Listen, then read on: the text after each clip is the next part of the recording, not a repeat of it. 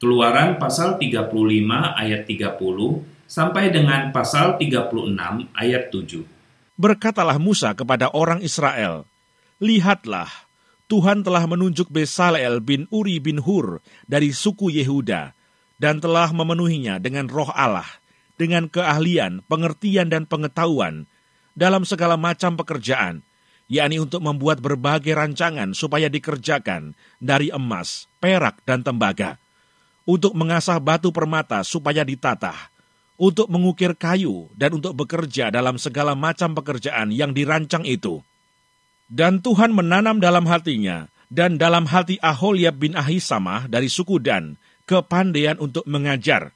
Ia telah memenuhi mereka dengan keahlian untuk membuat segala macam pekerjaan seorang tukang, pekerjaan seorang ahli, pekerjaan seorang yang membuat tenunan yang berwarna-warna, dari kain ungu tua, kain ungu muda, kain kirmisi, dan lenan halus, dan pekerjaan seorang tukang tenun, yakni sebagai pelaksana segala macam pekerjaan dan perancang segala sesuatu. Demikianlah harus bekerja Besaleel dan Aholiab dan setiap orang yang ahli yang telah dikaruniai Tuhan keahlian dan pengertian, sehingga ia tahu melakukan segala macam pekerjaan untuk mendirikan tempat kudus, tepat menurut yang diperintahkan Tuhan. Lalu Musa memanggil Besaleel dan Aholiab dan setiap orang yang ahli, yang dalam hatinya telah ditanam Tuhan keahlian, setiap orang yang tergerak hatinya untuk datang melakukan pekerjaan itu. Mereka menerima daripada Musa seluruh persembahan khusus yang telah dibawa oleh orang Israel untuk melaksanakan pekerjaan mendirikan tempat kudus. Tetapi orang Israel itu masih terus membawa pemberian sukarela kepada Musa tiap-tiap pagi dan segala orang ahli yang melakukan seluruh pekerjaan untuk tempat kudus itu, datanglah masing-masing dari pekerjaan yang dilakukannya, dan berkata kepada Musa, Rakyat membawa lebih banyak dari yang diperlukan untuk mengerjakan pekerjaan yang diperintahkan Tuhan untuk dilakukan. Lalu Musa memerintahkan supaya dimaklumkan di mana-mana di perkemahan itu demikian. Tidak usah lagi ada orang laki-laki atau perempuan yang membuat sesuatu menjadi persembahan khusus bagi tempat kudus. Demikianlah rakyat itu dicegah membawa persembahan lagi. Sebab bahan yang diperlukan mereka telah cukup untuk melakukan segala pekerjaan itu, bahkan berlebih. Sahabat, jika kita melihat betapa banyaknya peralatan yang harus dibuat dari kemah suci sampai detail peralatan yang akan digunakan, tidak mungkin itu dikerjakan oleh satu atau dua orang. Mengapa Tuhan hanya menunjuk Bezalil dan Aholiab untuk membuat semua peralatan itu? Jika hanya mereka berdua, berapa lama mereka baru dapat menyelesaikan semua pekerjaan yang dikatakan sebagai pekerjaan yang besar bagi bangsa Israel?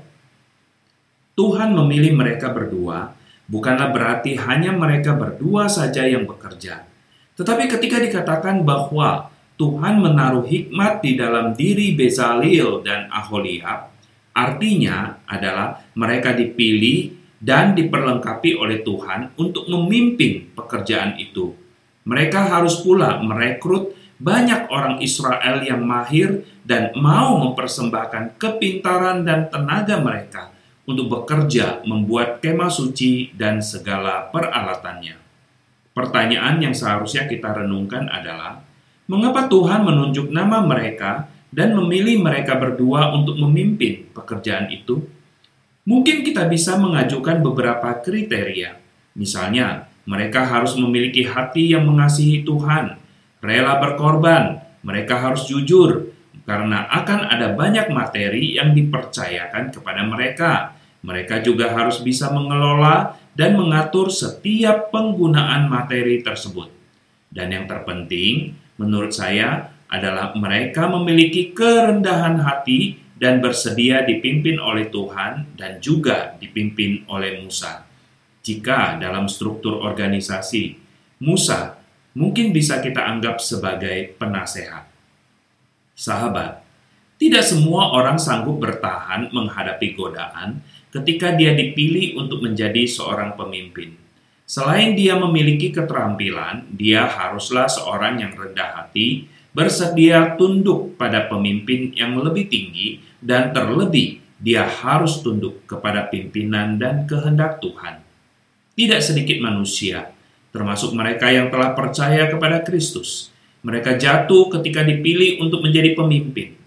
Kiranya Tuhan menolong kita agar ketika kita diberi kesempatan untuk memimpin, kita juga diperlengkapi dengan hikmat Tuhan, dan kita bisa menjadi pemimpin yang rendah hati dan takut akan Tuhan, seperti guru kita, Yesus Kristus. Amin.